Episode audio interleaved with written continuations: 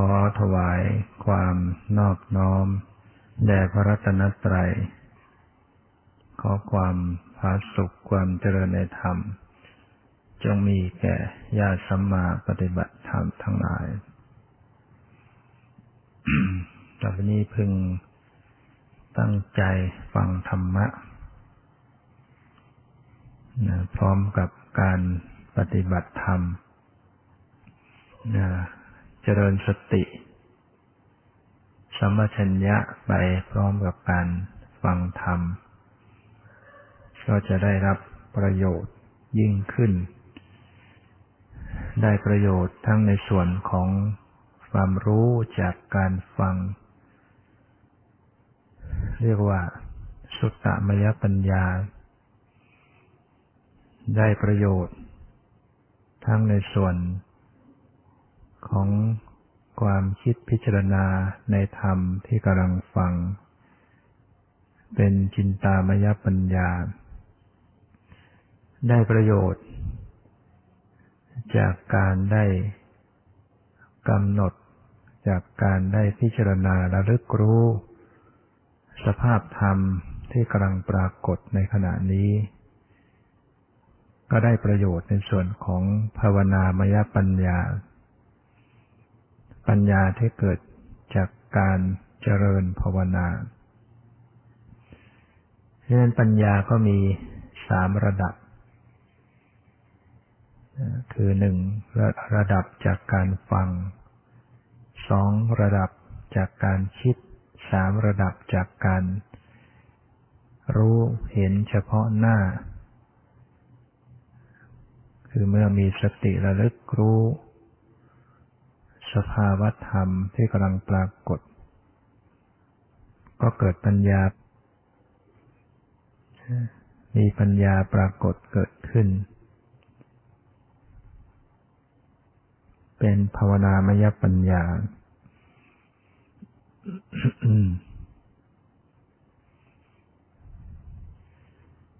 เรื่องการประพฤติปฏิบัติ ส่วนมาก นักปฏิบัติ ก็มักจะมีปัญหา เกี่ยวกับเรื่อง ว่าปฏิบัติแล้วไม่สงบเนี่ยอยากจะสงบ เจริญกรรมฐานอยากจะให้จิตใจสงบ บางครั้ง บางคราว เคยได้รับความสงบ จิตใจได้รับความสงบ ก็อยากจะให้ ความสงบนั้นเกิดขึ้นอีกทำกรรมฐานทีไรก็อยากจะสงบอย่างนั้นอีก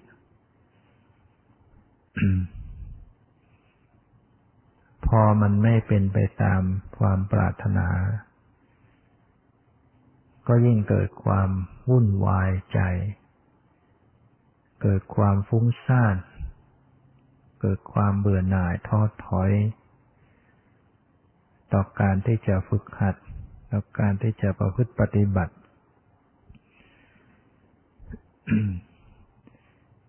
ทำไมบุคคลจึงเกิดความฟุ้งมากขึ้น ทำไมจึงเกิดความท้อถอยมากขึ้น นั่นก็เพราะว่า มีความอยาก อันเป็นตัณหาเข้ามาในการปฏิบัติ เคยได้รับความสงบ แล้วก็ทำแล้วก็เกิดความอยากสงบ เกิดความติดใจ เกิดความอยากที่จะให้จิตใจอยู่ในความสงบ เป็นตัณหาเป็นธรรมตัณหา เป็นโลภะที่เกิดขึ้นในขณะปฏิบัติ ความอยากนะ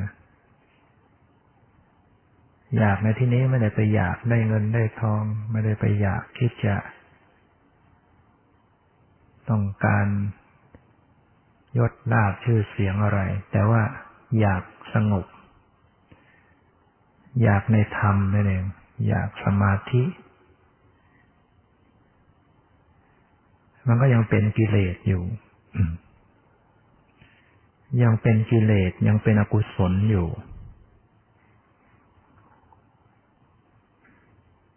ให้ความอยากนี่แหละ มัน มันไปเสริม ให้ความไม่สงบ กระจายตัวมากขึ้น คือความฟุ้งซ่านจะมีมากขึ้น เพราะว่า ไม่สมความปรารถนา อยากสงบแล้วมันไม่ยอมสงบ ก็จะเกิดความเดือดดานใจเกิดความแค้นคับแค้นใจ เกิดความน้อยใจ มันก็เป็นกิเลสอีกชนิดหนึ่ง ประเภทโทสะที่ประกอบด้วย ปฏิฆะประกอบด้วย กุกุจจะรำคาญใจ ประกอบ โดยโทมนัสเวทนาเสียใจ ประกอบด้วยอุทธจักฟุ้งซ่านมันเลยผสมมันเลยสนับสนุนกิเลสกันไปใหญ่ ความท้อถอยก็ตามมา เพราะว่ามันไม่ได้อย่างใจ เกิดความท้อถอยเบื่อหน่าย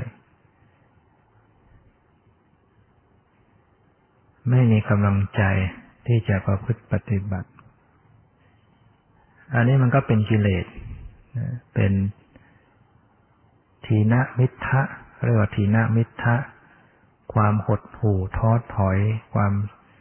ซึ่งซึมท้อถอยของจิตของเจตสิก ท่านจัดเป็นนิวรณ์อีกข้อหนึ่ง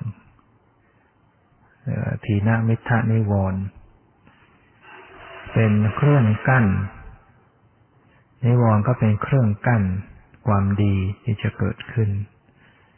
ฟุ้งซ่านก็เป็นนิวรณ์เป็นเครื่องกั้น รำคาญใจก็เป็นนิวรณ์ความคับแค้นใจก็เป็นนิวรณ์มันจะรุมมาเกิดขึ้นในจิตใจ ฉะนั้นต้นเหตุมันก็มาจากความอยาก มาจากความอยากที่จะให้ได้อย่างนั้น อยากจะให้ได้อย่างนี้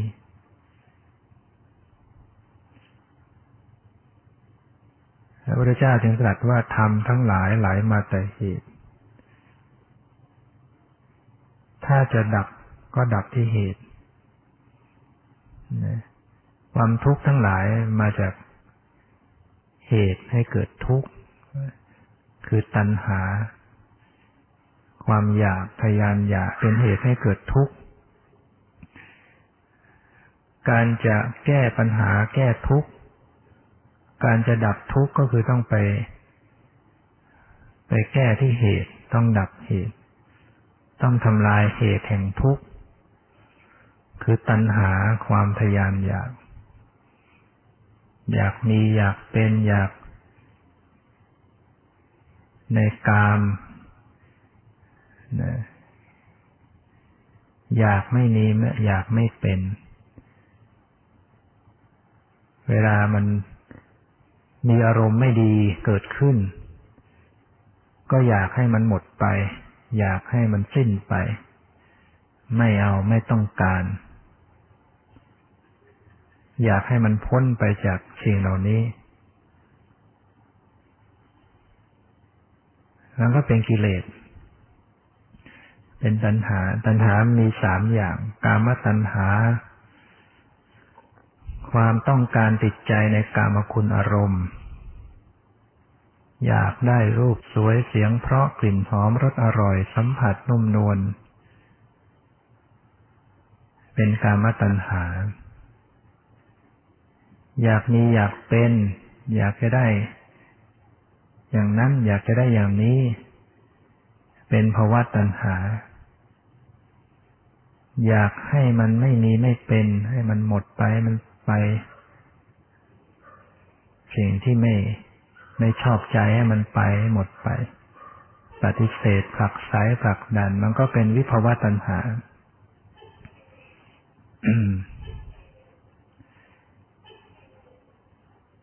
เป็นเหตุให้เกิดทุกข์ตัณหาเป็นเหตุให้เกิดทุกข์และจิตใจที่วุ่นวาย เป็นทุกข์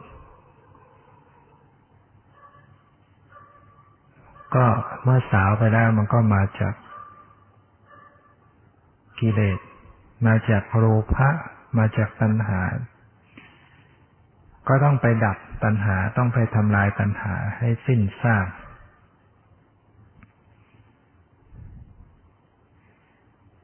เมื่อเวลาประพฤติปฏิบัติ จึงต้องรู้เท่า รู้ทัน ต่อตัณหาที่จะเกิดขึ้น ต้องพิจารณาในจิตใจว่าขณะนี้มีความทยานอยากไหม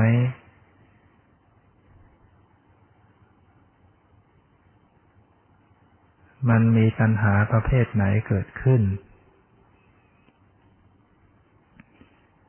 อยากสงบ มันก็เป็นตัณหา เป็นการอยากอยากมีอยากเป็น อยากได้ความสุข อยากได้ความสงบ มีตัณหาเข้ามาแล้ว ถ้าเราปล่อยให้มันเป็นไปอย่างนี้ มันไม่สงบอย่างใจขึ้นมา มันก็จะเกิดความเดือดดานใจ กิดความวุ่นวายใจยิ่งขึ้น ฉะนั้นผู้ปฏิบัติต้องอ่านจิตใจตัวเองให้ออก ว่าขณะนี้มีตัณหาไหม มีความทยานอยากไหม ถ้ามี ก็ต้องแก้ไข แก้ไขอย่างไรอันดับแรกก็คือรู้ทัน รู้ลักษณะของปัญหาที่เกิดขึ้น แล้วก็ละวางนะฝึกหัดกัน การเจริญสติสัมปชัญญะให้มัน หลุดลอดหลุดพ้นจากปัญหา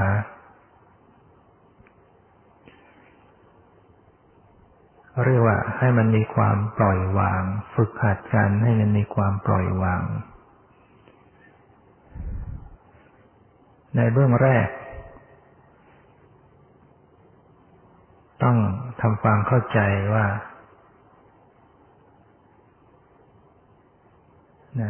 เราจะปฏิบัติอย่าง อย่างไม่อยากได้อะไร อะไรจะเกิดขึ้นก็ตาม ก็เป็นเรื่องของของเหตุปัจจัยของธรรมชาติที่มันจะเกิด มันจะเกิดมันจะดับ ก็แล้วแต่มัน จะทำหน้าที่เป็นเพียงผู้ดู เป็นเพียงผู้ดูผู้รู้เท่านั้น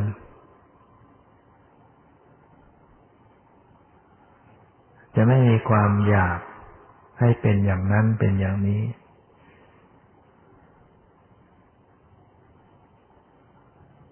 ถ้าจิตใจมันมันหลุดจากความอยาก จะพบความเบา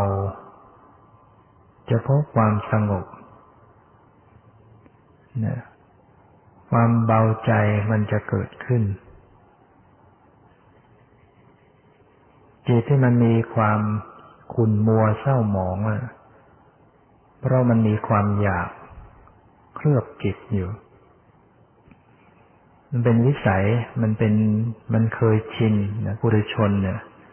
มันมีตัณหาติดอยู่ในจิตใจอยู่เสมอ จะทำอะไรจะคิดอะไร มันจะเป็นไปด้วยความอยากตลอด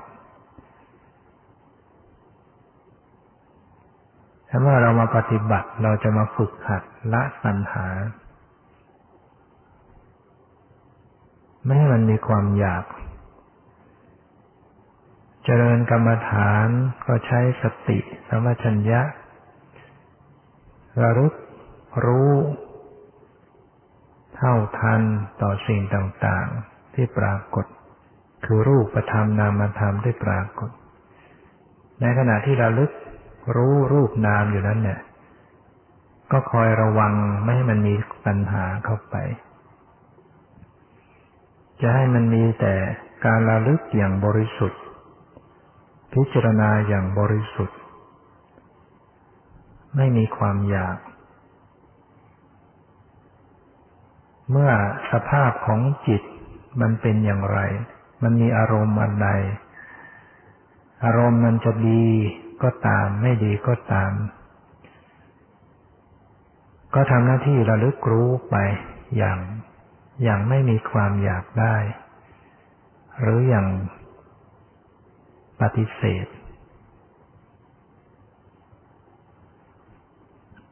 ดูแค่ดูรู้แค่รู้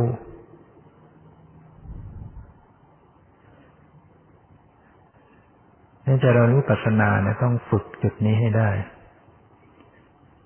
นะเป็นเป็นส่วนสำคัญ ฝึกหัดปฏิบัติไปเนี่ย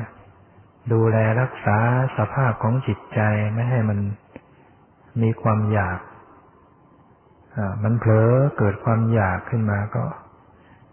ก็แก้ไขเสีย ปล่อยวางเสีย ฝึกหัดให้มันปล่อยให้มันวาง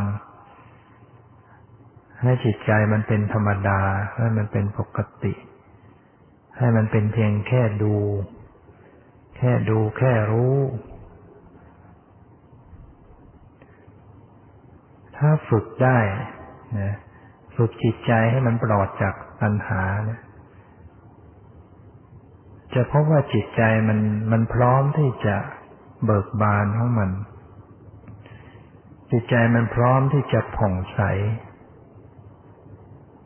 จิตใจมันพร้อมที่จะ ปลอดโปร่งของมัน เพราะว่าอะไร เพราะว่าตามธรรมดาสภาพของจิตเดิมเนี่ย คือจิตโดยเฉพาะ สภาพของจิตล้วนๆเนี่ย ในสภาพจิตจิตใจของมันเองเนี่ย มันเป็นสภาพที่ประพัดสอนอยู่แล้ว คือผ่องใสจิต เรียกว่าจิตเดิมมันประพัดสอนผ่องใส แต่ที่มันมาเศร้าหมองขุ่นมัว เพราะมันมีกิเลสจรเข้ามา มีตัณหา มีโทสะโลภะโมหะ เข้ามาครอบงำ โดยเฉพาะตัณหา ครอบงำเชื่อมจิตอยู่เสมอทำให้จิตใจมัน มันเศร้าหมอง ถ้าปฏิบัติ ไม่ต้องไปหวังอะไร เพียงแค่ว่าจเจริญสติให้มันปลอดจากความอยากได้ทำไปแค่ รู้รู้ดูไปแค่ดู ไม่มีความทยานอยาก มีความวางเฉย มีความปล่อยอยู่ไอ้ตัวที่มันมีการปล่อยนั่นแหละคือมัน มันทำให้หลุดรอดจากความอยาก เราก็จะพบว่าจิตมัน มันผ่องใสขึ้น มันจะเริ่มคืนตัวเข้าสู่สภาพความปลอดโปร่งของมันเนี่ยผู้ปฏิบัติจะจะพบได้จะสังเกตได้ เราปฏิบัตินโมแต่วิ่งหาค้นหาอยากได้ ความสงบ แท้ที่จริงไอ้ความสงบความสะอาดความผ่องใสของจิตมันหยุดแค่หยุด แค่หยุดความอยากแค่ละความอยากตรงนี้เอง มันก็โปร่งเบาขึ้นมาเอง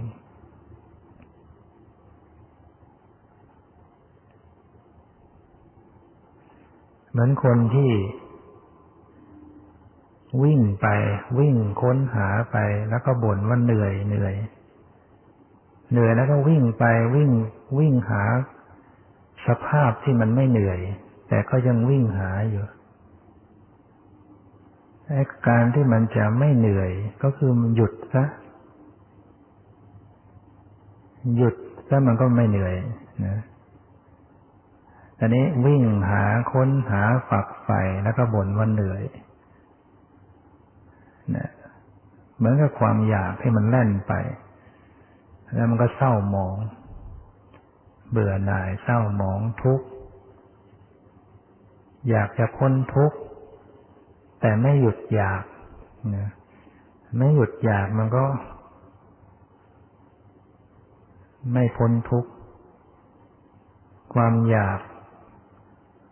ก็นำมาซึ่งความยุ่งยาก ถ้าหยุดอยาก มันก็ไม่ยุ่งยาก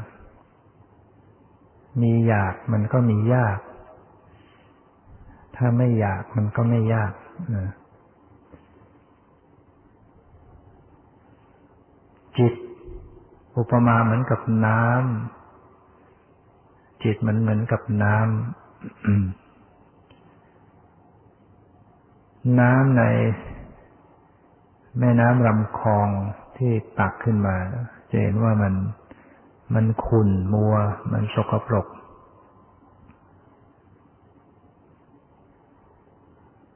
ที่มันสกปรกนั้นไม่ใช่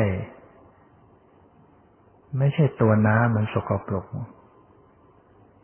มันมันสกปรกเพราะมันมีสิ่งปฏิกูลต่างๆ เข้าไปผสมในน้ำตาหากตัวน้ำจริงๆแล้วมันบริสุทธิ์เหมือนกับจิตเดิมเนี่ยมันบริสุทธิ์ จิตจิตมันประพัดสอนว่ามันอยู่ แต่มันมาเศร้าหมองขุนมัวเพราะมันมีกิเลสต่างๆเข้ามา ฉะนั้นน้ำที่ ตักขึ้นมาที่เอาขึ้นมาจากแม่น้ำลำคลองเนี่ย ถ้าเราสามารถกลั่นกรอง เอาสิ่งปฏิกูล ตะกอนต่างๆ ออกไปจากน้ำได้ น้ำก็จะคืนสภาพ ธรรมชาติของมัน คือใสสะอาด กิดความใสสะอาดบริสุทธิ์ มันก็ไม่ได้มาจากไหน มันก็อยู่อยู่ของมันอยู่อย่างนั้นเนี่ยน้ำที่เราตักใส่ถังมาเนี่ย แสดงว่าในนั้นเนี่ยมันมีน้ำที่สะอาดอยู่ แล้วก็มีสิ่งปฏิกูลอยู่ ความสะอาดไม่ได้ไป ไม่ได้เอามาจากที่อื่น มันเป็นเพียงแต่เอาสิ่งสกปรกออกไปให้ได้เท่านั้น ความสะอาดก็ปรากฏฉันใดก็ดีจิตใจนี่ก็เหมือนกัน มันมีความสะอาด มันมีความผ่องใสของมันอยู่แล้วโดยพื้นฐานของจิต แต่ว่ามันขุ่นมัวเศร้าหมอง เพราะมันมีกิเลสอาหารจรเข้ามาแปะเปื้อน ฉะนั้นในในกิเลสตัวหนึ่งก็คือตัณหาหรือว่าโลภะเนี่ย เพียงการปฏิบัติ ให้มันหยุดอยากได้ ระงับความอยากได้ ปฏิบัติฝึกหัดให้มันหลุดรอดจากความอยาก ให้เจริญสติสัมปชัญญะให้มันปลอดจากความอยาก ความผ่องใสของจิตก็จะเกิดขึ้น จะปรากฏจะปรากฏตัวขึ้นตามลำดับ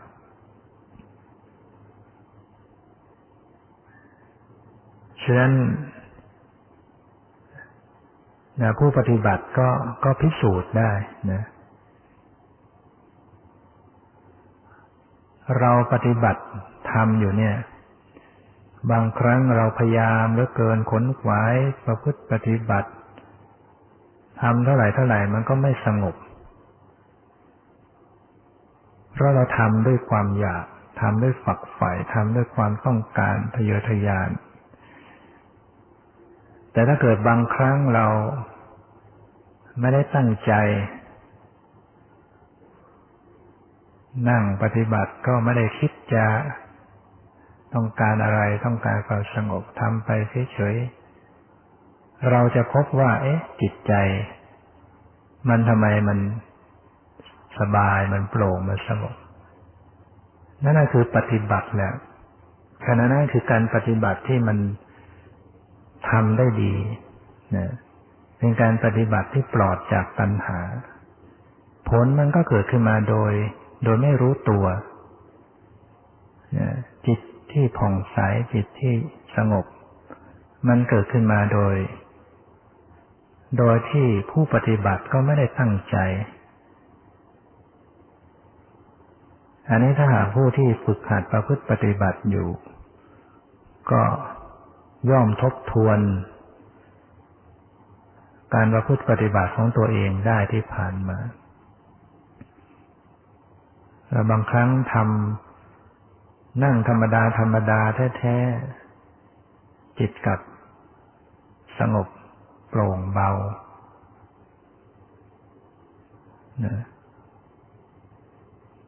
เมื่อเป็นเช่นนี้เราก็ลองมาฝึกจิตในลักษณะอย่างนั้นดู เวลานั่งปฏิบัติเริ่มต้นนั่งปฏิบัติก็ทำเหมือนกับว่าไม่ได้ทำพยายามจะทำแบบเหมือนไม่ได้ทำจะปรับปรุงปรับผ่อน ทางกายทางจิตให้มีสภาพเหมือนกับว่า ไม่ได้ทำ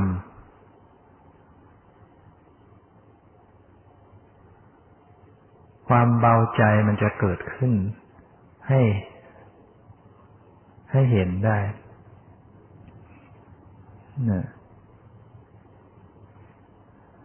ถ้าเกิดความชำนาญขึ้น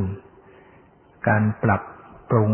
ปรับผ่อนการวางท่าทีของสติสมัชัญญะ ที่ได้ส่วนที่เป็นกลางที่ปลอดจากตัณหาเนี่ย ถ้ามีความชำนาญขึ้นทำแล้วก็เข้าสู่จุดของความเป็นกลางได้ทันที ก็จะพบความเบาใจได้ทันที ไม่ได้คอยโอกาสนะ ถ้าจิตปลอดจากตัณหา ความโปร่งใจก็เกิดขึ้น แต่พอตัณหาเข้ามา ความขุ่นมัวของจิตก็เกิดขึ้น ฉะนั้นการประพฤติปฏิบัติเนี่ย บางครั้งเราอาจจะทดลองดูก็ได้ว่าเราจะปฏิบัติ เน้นในแง่ ไม่ให้มีความอยาก คือเราจะไม่มุ่งดู มุ่งจะเอาอะไร แต่จะมุ่งแค่ แค่ไม่อยากได้อะไร เราลองทำอย่างนี้ดูก็ได้ นั่งไปก็ทำใจแบบจะไม่เอาอะไรท่าเดียว จะวางเฉยจะปล่อยจะวางจะไม่เอาอะไร ฝึกจิตไปอย่างนี้อย่างเดียวปรับปรุงปรับผ่อนรักษาจิต บอกจิตตัวเอง ควบคุมรักษาจิตใจให้จิตมันไม่เอาอะไร ให้จิตมันมันไม่เอาอะไร มันปล่อยมันวางมันไม่เอาอะไร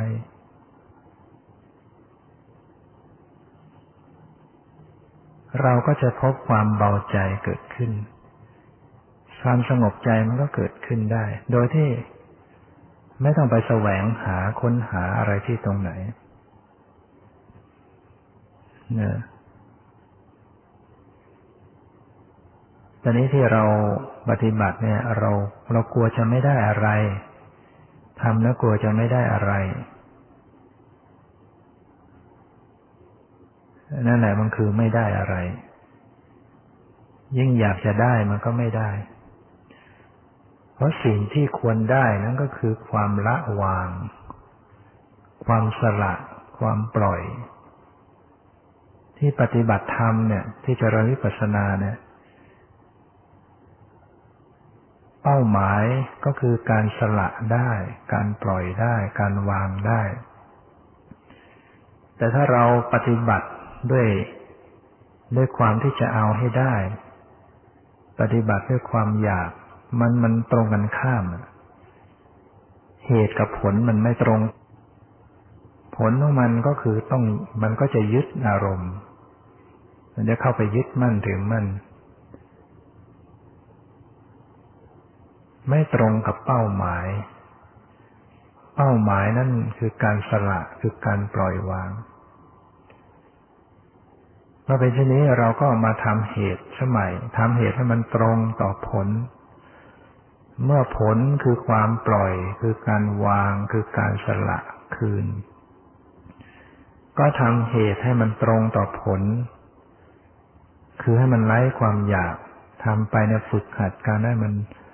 พยายามที่จะปลอดจากความอยากไว้เรื่อยๆมันคอยจะเข้ามาก็ดูแลรักษาปรับปรุงปรับผ่อน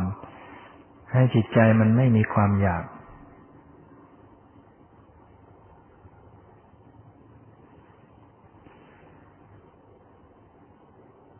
การประพฤติปฏิบัติ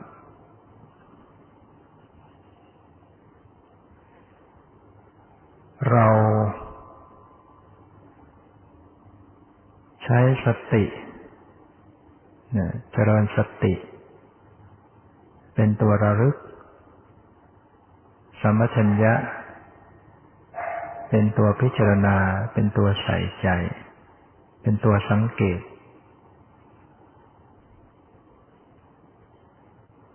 อารมณ์ของสติหรือกรรมฐาน ถ้าเป็นวิปัสสนาก็ต้องเป็นรูปนาม หรือเป็นสภาวะ หรือเป็นของจริงหรือเป็นปรมัต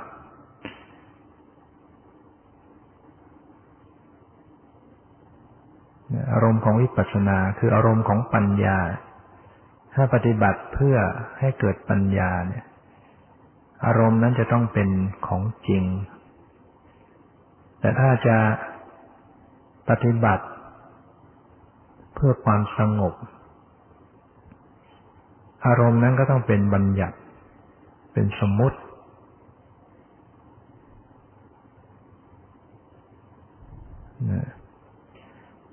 การทำความสงบ ในลักษณะของ สมถะ มันจะต่างจากความสงบของวิปัสสนา ความสงบของวิปัสสนาก็ดังที่กล่าวแล้วที่ที่บอกมา ในเบื้องต้นว่าทำด้วยความไม่ต้องการอะไร มีสติระลึกรู้ด้วยความปล่อยวาง ความสงบมันจะเกิดขึ้นมาเอง ความสงบมันจะมาบวก กับสติสมัชัญญาไม่เป็นไม่ใช่เป็นความสงบแบบดับดิ่งเป็นเพียงความโปร่งใจเบาใจ แต่ยังยังมีสติสมัชัญญะที่จะระลึกพิจารณาได้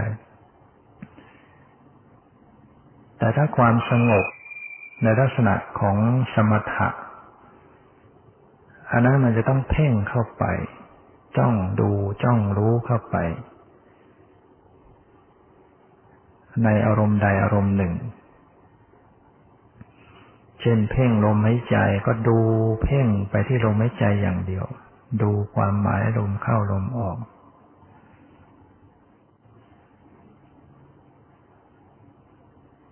เรียกว่าการเจริญสมถะนั้นมันจะต้องควบคุม จะต้องบังคับ จะต้องสะกดลงไป จะต้องจ้องต้องจับลงไป ในอารมณ์เดียว ในลักษณะอย่างนี้ถ้าหากว่าเพ่งอยู่จับอยู่ มันก็สงบ แล้วก็จะเป็นความสงบที่มาก เป็นความสงบที่แนบเนียน ที่แนบแน่นลงไป เกิดความสุข มากเกิดความเอิบอิ่มใจมาก แต่ถ้าหากว่าเพ่งลงไป จ้องจับลงไป ประคับประคองจ้องลงไป เพ่งลงไป ถ้ามันไม่อยู่ขึ้นมา มันก็จะฟุ้งมากเกิดความฟุ้งซ่านเกิดความหงุดหงิดลำคาญใจนะในลักษณะของการเจริญสมถะ แต่การเจริญวิปัสสนา มันมันไม่ทำอย่างนั้น เจริญวิปัสสนาเนี่ยมันมันปล่อยวาง เรามีสติระลึกรู้สภาพธรรมต่าง ๆ ไม่ใช่ไปจ้องไปกด ไปสะกดเจริญวิปัสสนามันใช้สติสมัชัญญะระลึกรู้สภาพธรรมต่าง ๆ ไม่เจาะจง ว่าจะต้องเป็นอารมณ์นั้นอารมณ์นี้ อารมณ์มันดีก็ตาม ไม่ดีก็ตาม สงบก็ตาม ไม่สงบก็ตาม มันเกิดขึ้นอย่างไรก็รู้อย่างนั้น และก็รู้อย่าง อย่างไม่ต้องการ อย่างไม่ปฏิเสธเนี่ยมันต่างกันนะแนวทางการเจริญสมถะกับวิปัสสนา มันต่างกันวิปัสสนาระลึกอารมณ์ต่างๆ ไม่เลือก บางขณะระลึกรู้ความรู้สึกที่กาย ดูความรู้สึกความไว้ความตึงความเย็นความนอนอ่อนแข็งรู้สึกสบายไม่สบายที่กาย บางขณะระลึกรู้จิต คือตัวรู้หรือความคิด เวลาคิดก็ดูความคิด หรืออาการในจิต เวลามันเกิดตรึก เวลามันเกิดความรู้สึกในทางดีไม่ดี อบไม่ชอบ สงบไม่สงบ ก็ระลึกรู้ไปต่างๆ รับรู้อารมณ์ต่างๆ แต่ว่า คัดเฉพาะอารมณ์ที่เป็นปรมัตเฉพาะอารมณ์ที่เป็นของจริง คือไม่ใช่เป็นรูปร่าง ไม่ใช่เป็นความหมาย ไม่ใช่เป็นชื่อภาษา ระลึกเฉพาะอารมณ์ที่เป็นปรมัตอย่างที่กายก็ระลึกไปที่ความรู้สึก ความไว้ความตึงความกระเพื่อมความสั่นสะเทือนความเย็นร้อนอ่อนแข็งหย่อนตึงรู้สึก ไม่ขยายออกไปเป็นรูปร่างสันฐานท่าทางความหมายว่านั่ง ไม่มีท่าทางไม่มีความหมายว่านั่ง ไม่มีสันฐานของกาย ไม่มีท่าทางท่า รูปร่างเป็นท่อนแขนหรือรูปร่างรูปทรงของกายที่นั่งจจะรู้แค่ความรู้สึก ความไว้ ความกระเพื่อม ความสั่นสะเทือนไปทุกส่วนของร่างกาย แต่ไม่มีท่าทาง แล้วก็รู้ถึงจิตใจ ความรู้สึกนึกคิด ความสงบไม่สงบ ความตรึก ความสงสัย ความดีใจ ความอะไรก็แล้วแต่ที่เป็นอาการในจิต แต่ไม่ใช่ไปดูเรื่องราวของจิต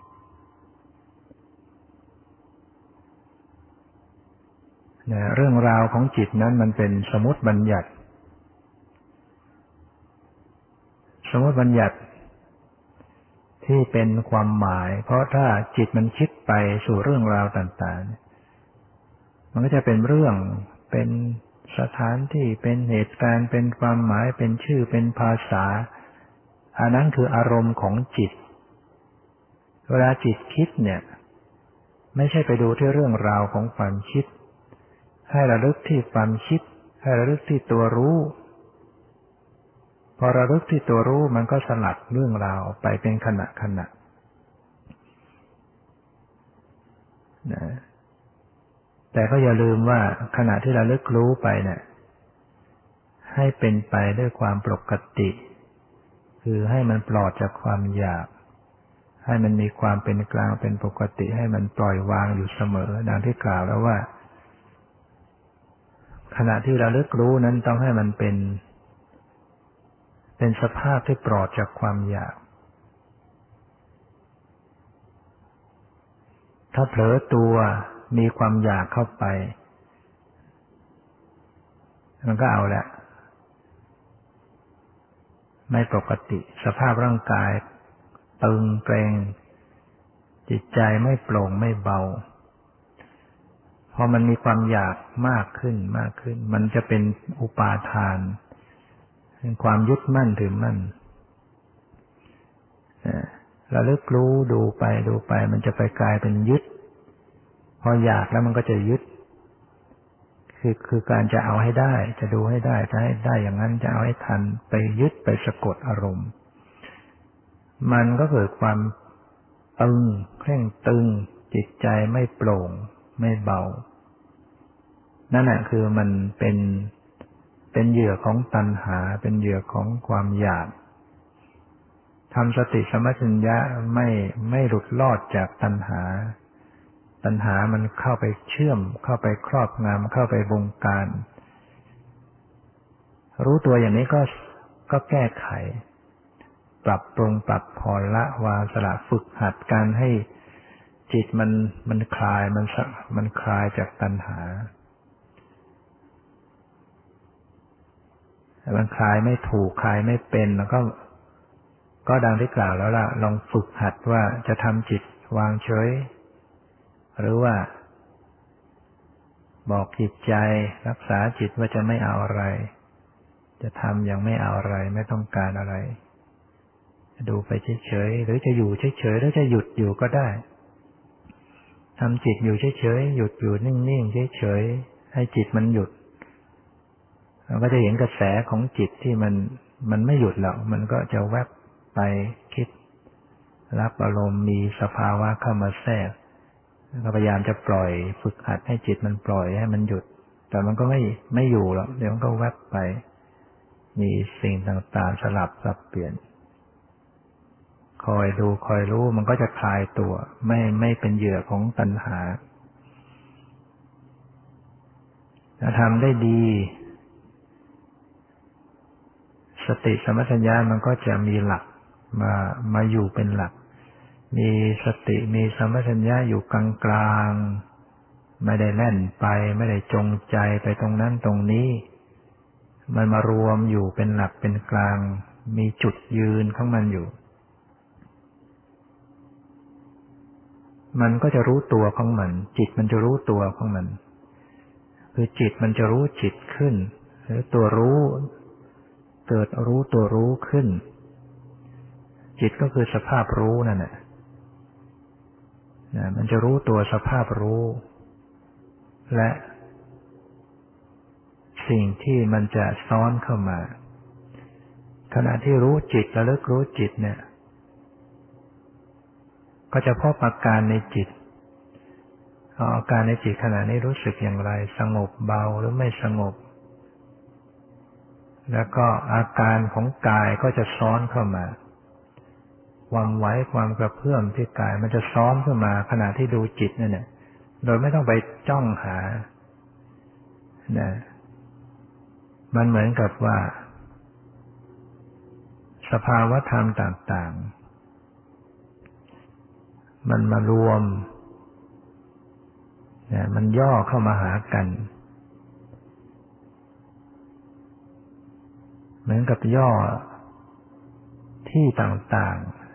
เอามามารวมกันอยู่ ดูจิตอยู่ รู้จิตอยู่ มันก็รู้กายไปได้ด้วยเนี่ยรู้จิตแล้วมันก็รู้ความรู้สึกที่กาย มันซ้อนขึ้นมากันได้นะจะมีเสียงมีได้ยินซ้อนเข้ามา มีความรู้สึก มีความนึกคิด มีความรู้สึกที่กาย มันจะซ้อนซ้อนนั้นขึ้นมา โดยไม่ต้องไปจ้องหา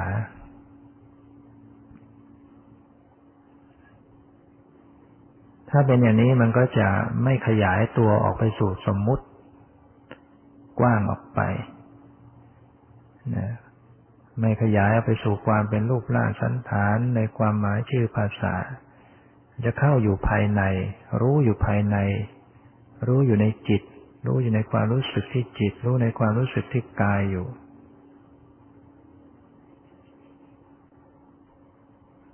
เหมือนอุปมาท่านอุปมาเหมือนว่าในทางสี่แพร่ง แล้วก็ตรงกลางก็มีจอมปลวก บุคคลก็ไปไปยืนอยู่บนจอมปลวกนะหรือไปนั่งไปอยู่ที่จอมปลวกนั้น ก็จะสามารถเห็น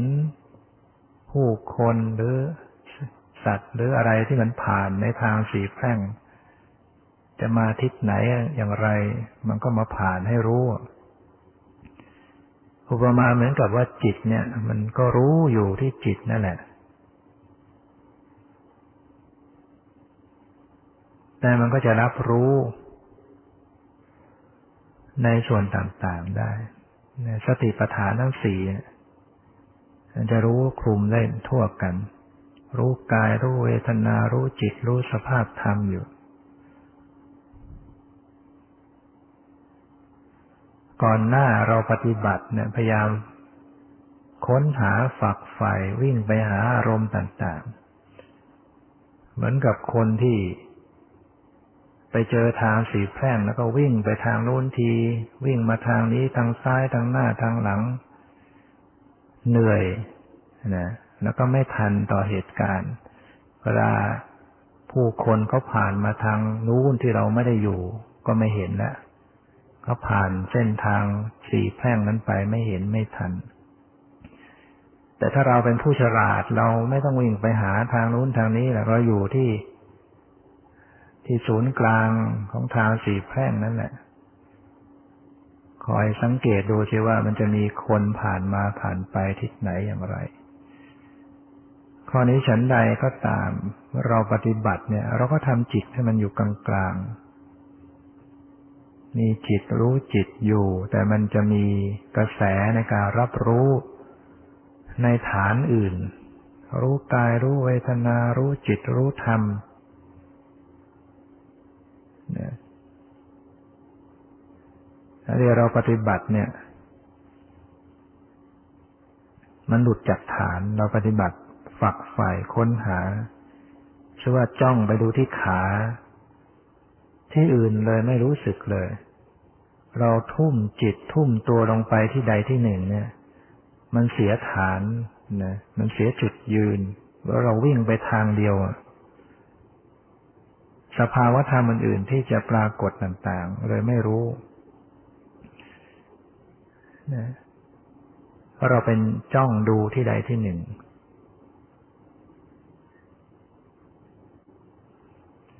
แต่ก็ในขั้นของการฝึกหัดมันก็อาจจะจำเป็นต้องทำอย่างนั้นไปก่อน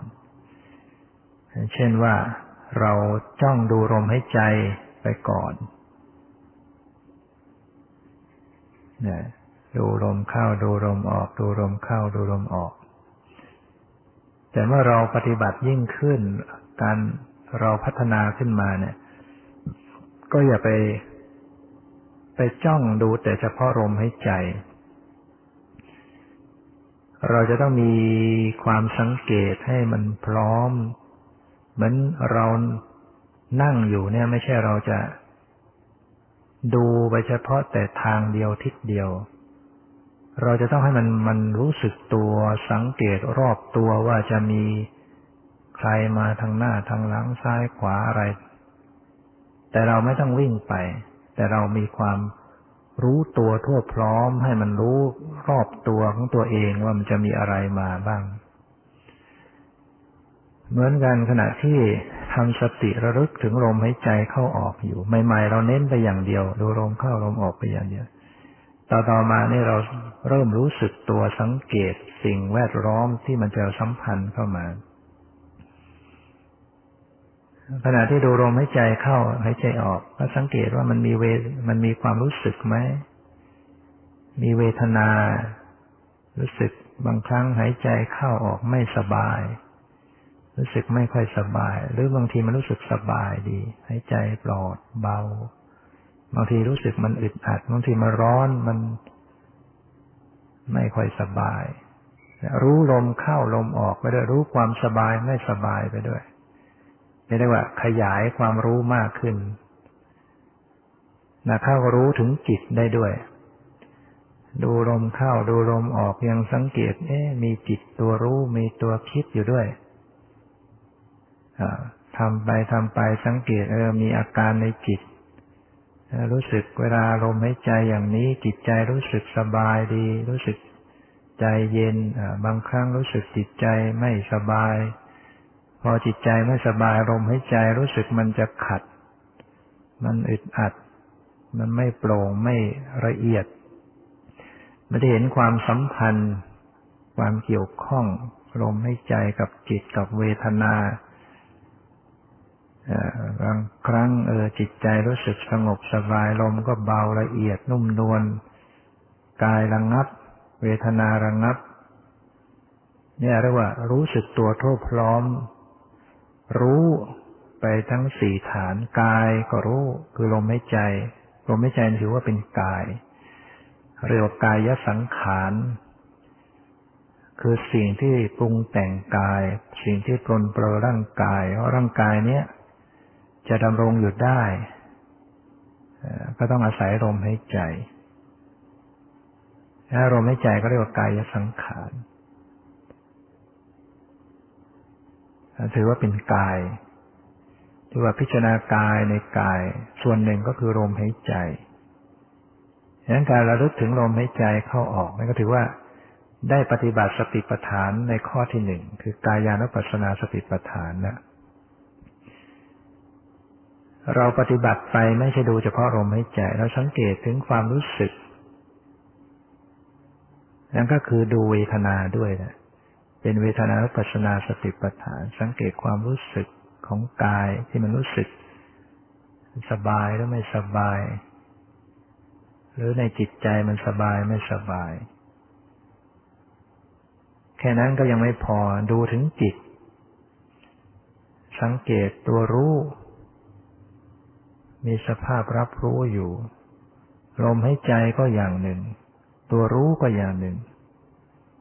ลมหายใจเข้าออก แล้วก็มีตัวเข้าไปรู้นะตัวรู้เนี่ยบางทีก็รู้ลมหายใจบางทีก็ไปรู้อย่างอื่น แล้วก็เห็นจิตในจิต นอกจากนี้ก็ไปเห็นธรรมในธรรม เห็นอาการในจิตบางครั้งก็สงบดี บางครั้งก็ไม่ค่อยสงบ บางครั้งรู้สึกมีความชอบ มีตัณหา บางครั้งก็ไม่มีตัณหา บางครั้งก็โปร่งใจ บางครั้งก็หนักใจ บางขณะก็ขุ่นมัว บางขณะก็ผ่องใส ในขณะที่ยังดูลมหายใจอยู่เนี่ย ก็สังเกตอาการในจิตไปได้ สังเกตจิต สังเกตเวทนา เรียกว่าทำสติปัฏฐานได้ครบสมบูรณ์นะ สติปัฏฐาน กายานุปัสสนาสติปัฏฐาน คือดูลมหายใจเข้าออก เวทนานุปัสสนาสติปัฏฐานดูความรู้สึก เป็นความรู้สึกที่กายที่ใจที่มันสบายไม่สบาย หรือมันเฉยเฉยดูจิตตัวรู้เป็นจิตตานุปัสสนาสติปัฏฐาน ดูธรรมในธรรมก็คืออาการในจิต ส่วนหนึ่งคืออาการในจิต เกิดความสงบไม่สงบก็ดูไปไม่เรียกอารมณ์ทำสติปัฏฐานได้สมบูรณ์ เริ่มจากการที่ดูลมหายใจดังนั้นพระองค์ยังตรัสว่าบุคคลที่เจริญอนาปานสติ ให้มากทำให้มากทำให้ยิ่งขึ้น ย่อมทำสติปัฏฐานทั้งสี่ให้สมบูรณ์ เมื่อสติปัฏฐานทั้งสี่สมบูรณ์ก็จะทำให้โพชฌงเจ็ดสมบูรณ์ไปด้วยโพชงเจ็ดคือองค์แห่งความตัดสู้สติสามโพชงคือตัวระลึกได้ ธรรมวิจยะสามโพชงตัวพิจารณาตัวส่องธรรมขณะที่ระลึกไปก็สังเกตพิจารณาเห็นสภาวะความเปลี่ยนแปลงเกิดดับ รรมวิจยะสามโพชงวิริยะสัมโพชฌงมีความเพียรอยู่ ในขณะนั้นเพียรตั้งสติเพียรระลึกรู้ มีปีติสัมโพชฌงเกิดความอิ่มเอิบใจ มีปัสสติสัมโพชฌงมีความสงบเกิดขึ้นนะมีส มาธิ มีเบกขาถึงคราวที่สุดก็วางเฉยต่อสภาวะธรรมเหล่านั้น เบกขาสัมโพชง สติ ธรรมวิจยะ วิริยะ ปิติ ปัสสัทธิ แล้วก็ มาธิอุเบกขา เป็นองค์ของความตัสรู้ก็มาจากการที่จเจริญสติปัฏฐานสี่ให้สมบูรณ์โพชฌงเจ็ดก็สมบูรณ์ไปด้วย